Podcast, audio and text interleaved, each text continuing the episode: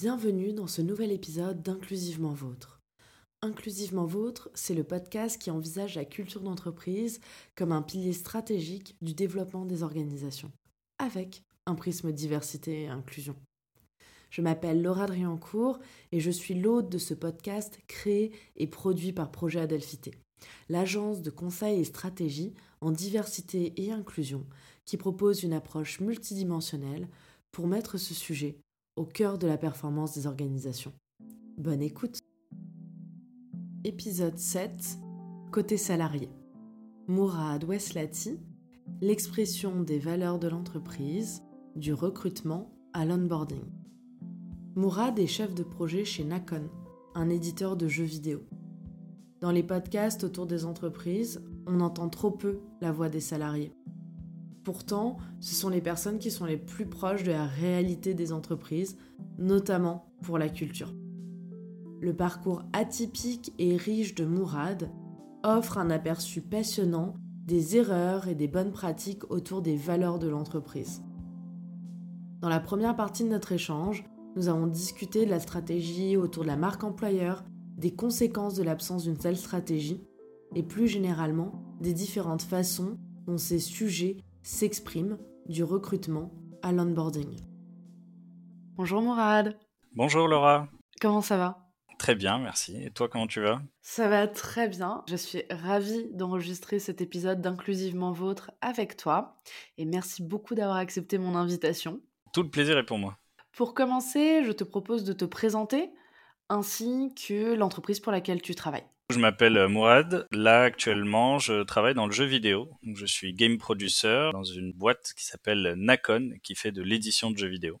Tu veux nous parler un peu de ton parcours, comment t'en es arrivé à faire ça en quelques mots? J'ai un parcours un peu atypique dans le sens où j'ai pas tout de suite fait les grandes écoles, j'ai un peu fait tout et n'importe quoi dans ma vie. J'en ressors euh, assez grandi avec beaucoup d'expériences différentes. J'ai fait mes études à Toulouse. J'ai fait un master de sciences du langage là-bas, donc j'ai étudié la linguistique. C'était très intéressant, très axé sur euh, le monde de la recherche. Et en même temps que mes études, je faisais beaucoup d'activités dans l'associatif, le culturel, etc. Donc j'ai entre autres été bénévole pour Amnesty International pendant trois ans. Sur ces trois ans, il y a eu deux ans où j'ai été euh, responsable de l'antenne jeune, donc tous les moins de 30 ans qui souhaitaient être bénévoles à Amnesty International toujours pendant mes études, je faisais beaucoup de théâtre. J'ai eu des gens assez fous à mes côtés pour me suivre dans une expérience assez particulière qui est qu'en fait, j'ai créé ma propre troupe de théâtre. Ça a duré quatre ans. Je suis passé de comédien dans des troupes de théâtre à euh, metteur en scène slash producteur, mais je ne savais pas que ça s'appelait comme ça à l'époque. Je disais juste je gère une troupe de théâtre. C'était très intéressant, très enrichissant comme expérience. Je savais pas du tout dans quoi je m'engouffrais. Hein. Moi, à l'époque, c'était juste une manière de s'amuser avec des copains et de pouvoir créer librement. Et ça s'est très bien passé. On a rencontré plein de gens super. On a été en contact avec plein de structures qui nous ont vraiment motivés à aller plus loin, à toujours créer plus. Et ça, c'était vraiment super. Une très bonne plateforme d'expression, disons, et de créativité. Suite à quoi, j'ai eu l'opportunité de partir à Londres, où j'ai travaillé pendant quelques années en tant que game designer, donc concepteur de jeux, dans une escape game qui à l'époque était un peu cocasse comme euh, type de travail. On n'était que deux dans l'entreprise. L'idée, c'était de monter donc euh, des escape games, d'en créer, mais également d'entretenir une communauté autour de ça. Donc, on créait beaucoup d'événements immersifs en plus de l'activité d'escape game. C'était très intéressant, ça m'a beaucoup appris. C'était vraiment ma première expérience entre guillemets euh, start-up quoi, où vraiment peu de moyens, mais en même temps une envie profonde de créer, de participer à quelque chose, et en même temps première expérience professionnelle dans l'univers anglo-saxon qui peut être assez différente de ce que j'ai vécu dans l'univers professionnel français. Donc j'ai un peu voyagé, je suis revenu en France et j'ai décidé de faire une reconversion, un enrichissement en fait, plus qu'une reconversion en vrai, puisque c'est quelque chose que j'avais en tête depuis un moment qui était de travailler dans le jeu vidéo. Au début, j'ai essayé de chercher dans le jeu vidéo, d'essayer d'avoir un travail comme je l'avais fait en Angleterre, c'est-à-dire juste chercher, répondre à des offres, passer des entretiens, etc. Je me suis heurté à un certain mur qui s'appelle avoir un diplôme dans le champ voulu. Surtout en France. C'est pas mal une différence en vrai par rapport au monde anglo-saxon euh, là-dessus. Et donc, en fait, il y a une école que j'avais euh, déjà en ligne de mire depuis, je dirais, 7-8 ans, qui s'appelle donc Isar Digital. J'ai passé les concours pour être euh, producteur, donc en gros chef de projet, mais dans le jeu vidéo. Ça s'est très bien passé. J'ai fait une année entière là-bas. Ça a été une année hyper enrichissante. Ça n'a pas du tout été difficile de reprendre les études alors que j'avais 30 ans. Au contraire, même, en fait, euh, j'ai abordé ça avec euh, beaucoup plus de maturité un objectif hyper clair et c'était très, très motivant. Et surtout, c'est un domaine que j'aime beaucoup. Ça m'a vraiment beaucoup motivé à y aller à fond, en fait. Et à la sortie de l'école, bah, du coup, j'ai rencontré plein de gens géniaux dans l'industrie du jeu vidéo. Et en plus, en France, c'est une industrie qui peut être assez petite. En septembre, j'ai commencé donc mon rôle chez Nacon en game producer. Trop cool. Ah, c'est super intéressant parce que la première partie de l'entretien, c'est toujours des définitions. Tes années d'études en linguistique vont apporter, je pense, un certain intérêt. Ah, il y a une grosse attente. Hein. ah ouais, grosse pression là d'un coup direct. L'épisode il a 5 minutes et ça y est, euh, je te mets la pression. En quelques mots, comment tu définirais la diversité et l'inclusion? Dans une entreprise, ce que j'appellerais la diversité, du coup, c'est avoir des employés qui apporteront quelque chose d'extra, pas juste ce que justement l'entreprise demande d'eux professionnellement, mais tout ce qu'ils vont apporter en plus et ça, c'est dû à leur expérience personnelle, leur vécu et également, du coup, leur culture et euh, les origines de certaines personnes. Comment est-ce qu'ils peuvent apporter, je le redis le mot, mais la diversité dans un cadre où c'est vrai qu'on parle souvent de cadres sociaux, professionnels. L'aspect social est très important vu qu'il vient enrichir l'aspect professionnel. Et l'inclusion, c'est réussir à faire en sorte que ces personnes qui viennent enrichir par la différence le milieu professionnel, faire en sorte que ces personnes fassent partie en fait de ce tout. Je pense que tu t'y connais beaucoup mieux que moi là-dessus, mais une fois qu'on se sent intégré, en fait, ça peut passer par plein de facteurs différents, mais généralement, on se sent beaucoup plus à l'aise. On utilise le cadre professionnel de l'entreprise à fond et on n'a pas peur d'utiliser les différents. Je, vois souvent les entreprises comme un, outil qu'on a besoin de savoir euh, maîtriser. Et c'est pour ça que l'onboarding est hyper important aussi dans une entreprise, euh, les, premiers jours, les premières semaines, les premiers mois, parce qu'on a besoin d'être à l'aise pour pouvoir euh, complètement travailler, prendre des initiatives. Quand on travaille dans une entreprise, on est aussi un représentant, finalement, un ambassadeur de cette entreprise à l'extérieur. Avoir une bonne inclusion dans une entreprise, c'est aussi faire confiance derrière à ses employés quand ils seront pas dans le cadre de l'entreprise. J'aime bien cette idée de l'inclusion où on fait confiance aux employés. La notion de confiance revient régulièrement dans les épisodes qu'on a enregistrés. Je suis super contente de voir que c'est un, mot-clé qui revient de nouveau. Ça s'intègre aussi dans la question suivante. Comment tu définirais la culture d'entreprise? Pour moi, la culture d'entreprise, je l'ai vécue à travers mes expériences de plein de manières différentes.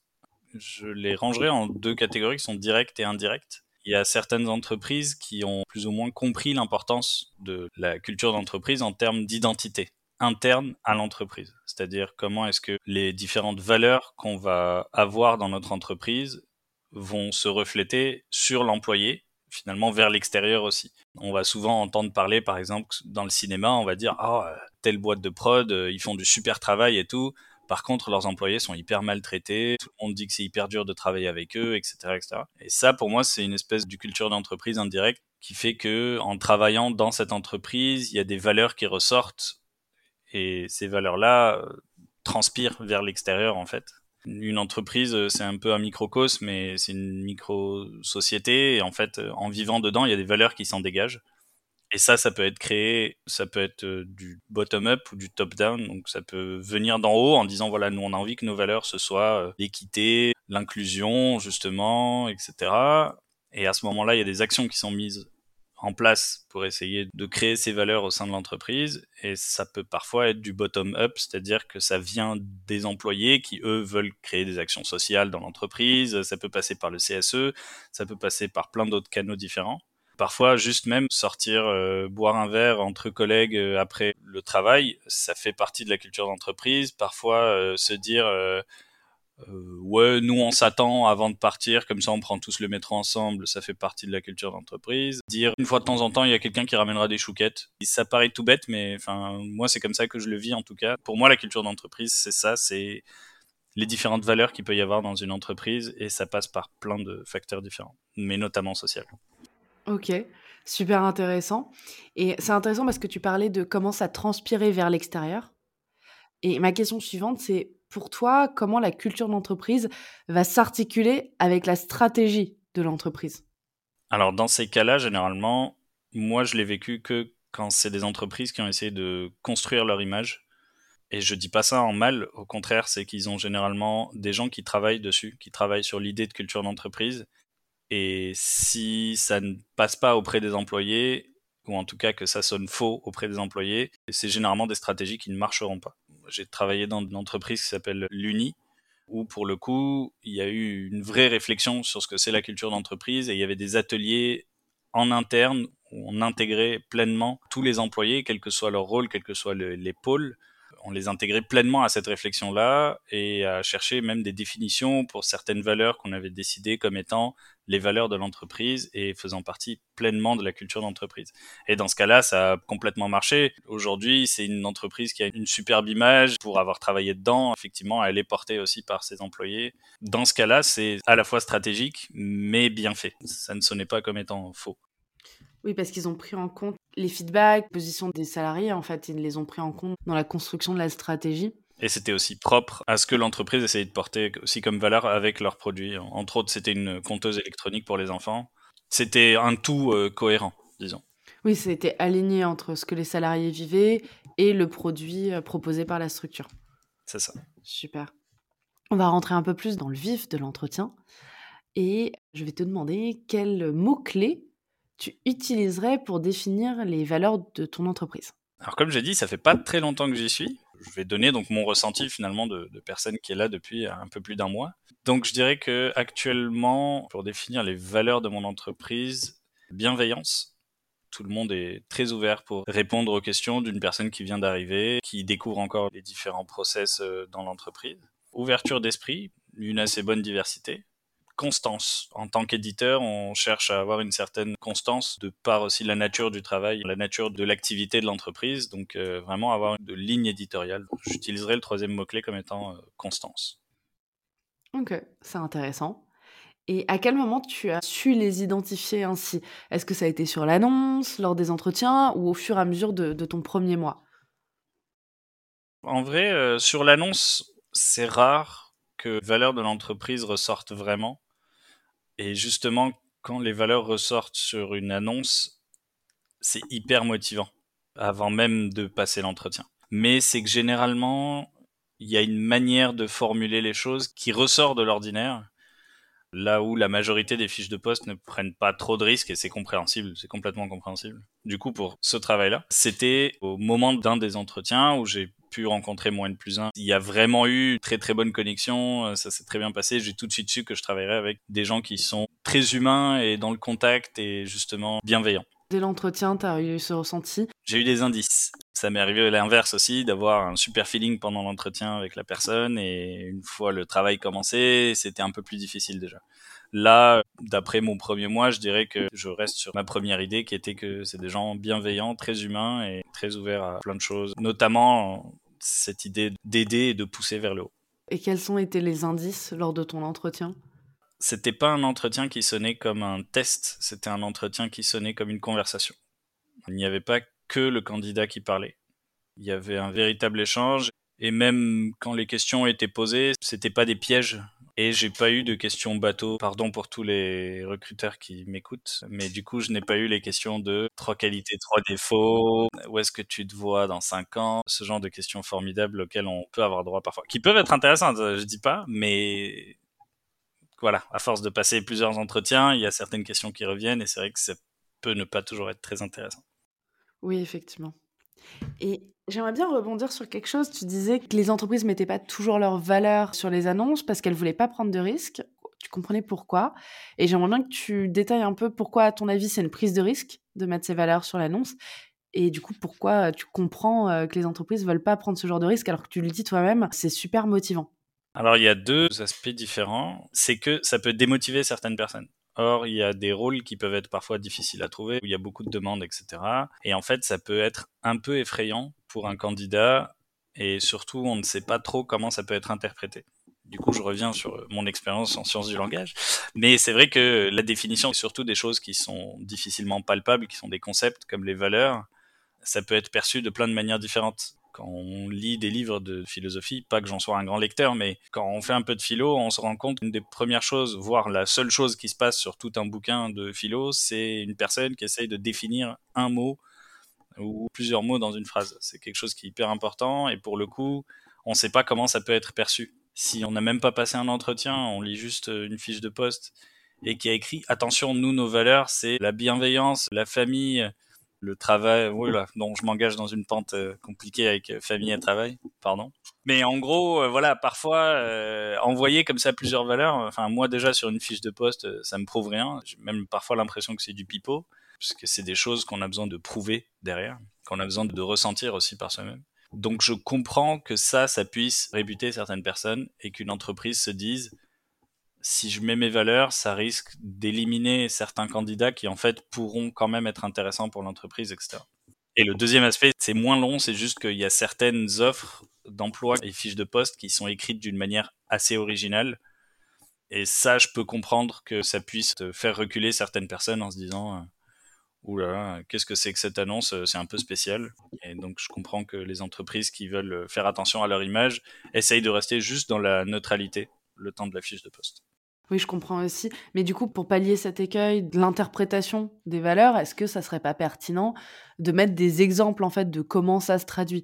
Parce que la bienveillance, en plus, c'est un mot valise maintenant, tout le monde l'emploie. C'est un peu un mot qui a été vidé de son sens au final tellement il a été employé bah, dans tous les sens justement. Et donc de dire typiquement, voilà comment on fait les entretiens. C'est ça la bienveillance où euh, il y a une volonté de s'assurer que la quantité de travail est toujours euh, gérable, est toujours tenable. Donc on fait des points réguliers. Ce genre d'idée, est-ce que ça, pour toi, en tant que personne qui a été candidate il y a pas si longtemps que ça, c'est quelque chose qui pourrait reneutraliser en fait, enfin dans le sens euh, rendre plus neutre les valeurs qui sont employées, de ne pas avoir de contresens. Moi, je préfère apprendre les valeurs de l'entreprise en les vivant. Et pour moi, tant qu'elles sont juste énoncées, elles ont très peu de valeur. À moins que je connaisse quelqu'un qui y travaille et qui effectivement me dit ah ouais tu verras dans cette entreprise c'est comme ça comme ça etc.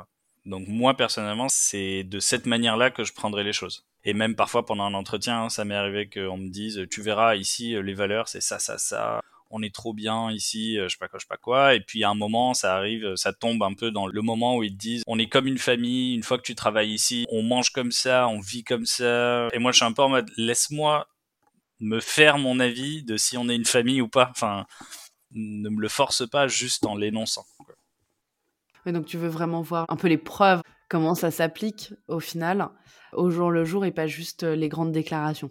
Ça rentre dans l'idée de peut-être mettre dans les annonces quels sont les avantages proposés par la structure et pas juste mettre les valeurs, mais bien dire comment au final ça se traduit dans la structure. Pas juste mettre on est une grande famille. Alors je crois qu'il y a beaucoup de gens maintenant qui sont rebutés par cette expression parce qu'on sait que ça a été un peu le couvert euh, pour pas mal d'abus au final, beaucoup dans les startups.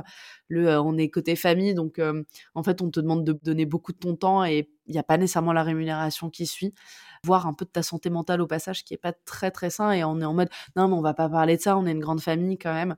Et au final quand on voit toutes les relations toxiques qu'il y a dans les familles est-ce que c'est la meilleure référence? Je, ne sais pas je ne sais pas.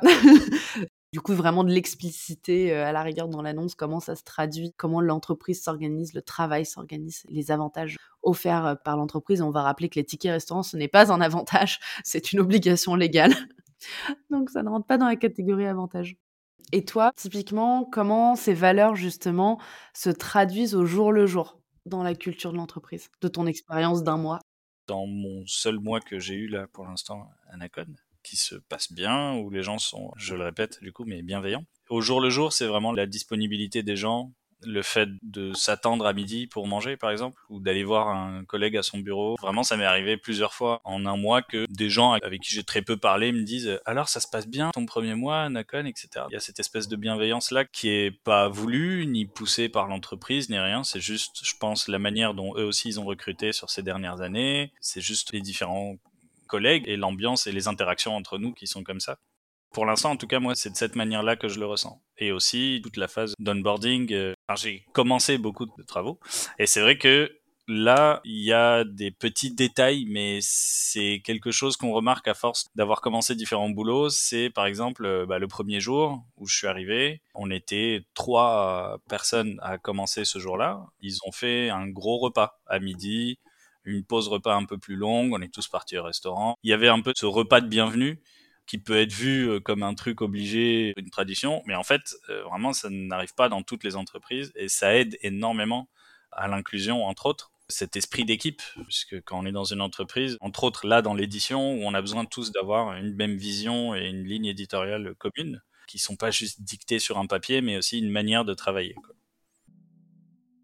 La culture d'une entreprise existe qu'on le veuille ou non, qu'elle soit réfléchie ou non. Elle découle des valeurs portées par les équipes dirigeantes, qu'elles aient été explicitées ou non. Cela a des conséquences fortes sur la marque employeur. Or, trop souvent, ce sujet est ignoré ou mis de côté jusqu'à ce que des difficultés apparaissent, comme un turnover trop élevé ou des problèmes pour recruter. Dans la deuxième partie de notre échange avec Mourad, nous approfondissons le sujet de la culture d'entreprise en discutant des liens entre prise d'initiative, droit à l'erreur et communication.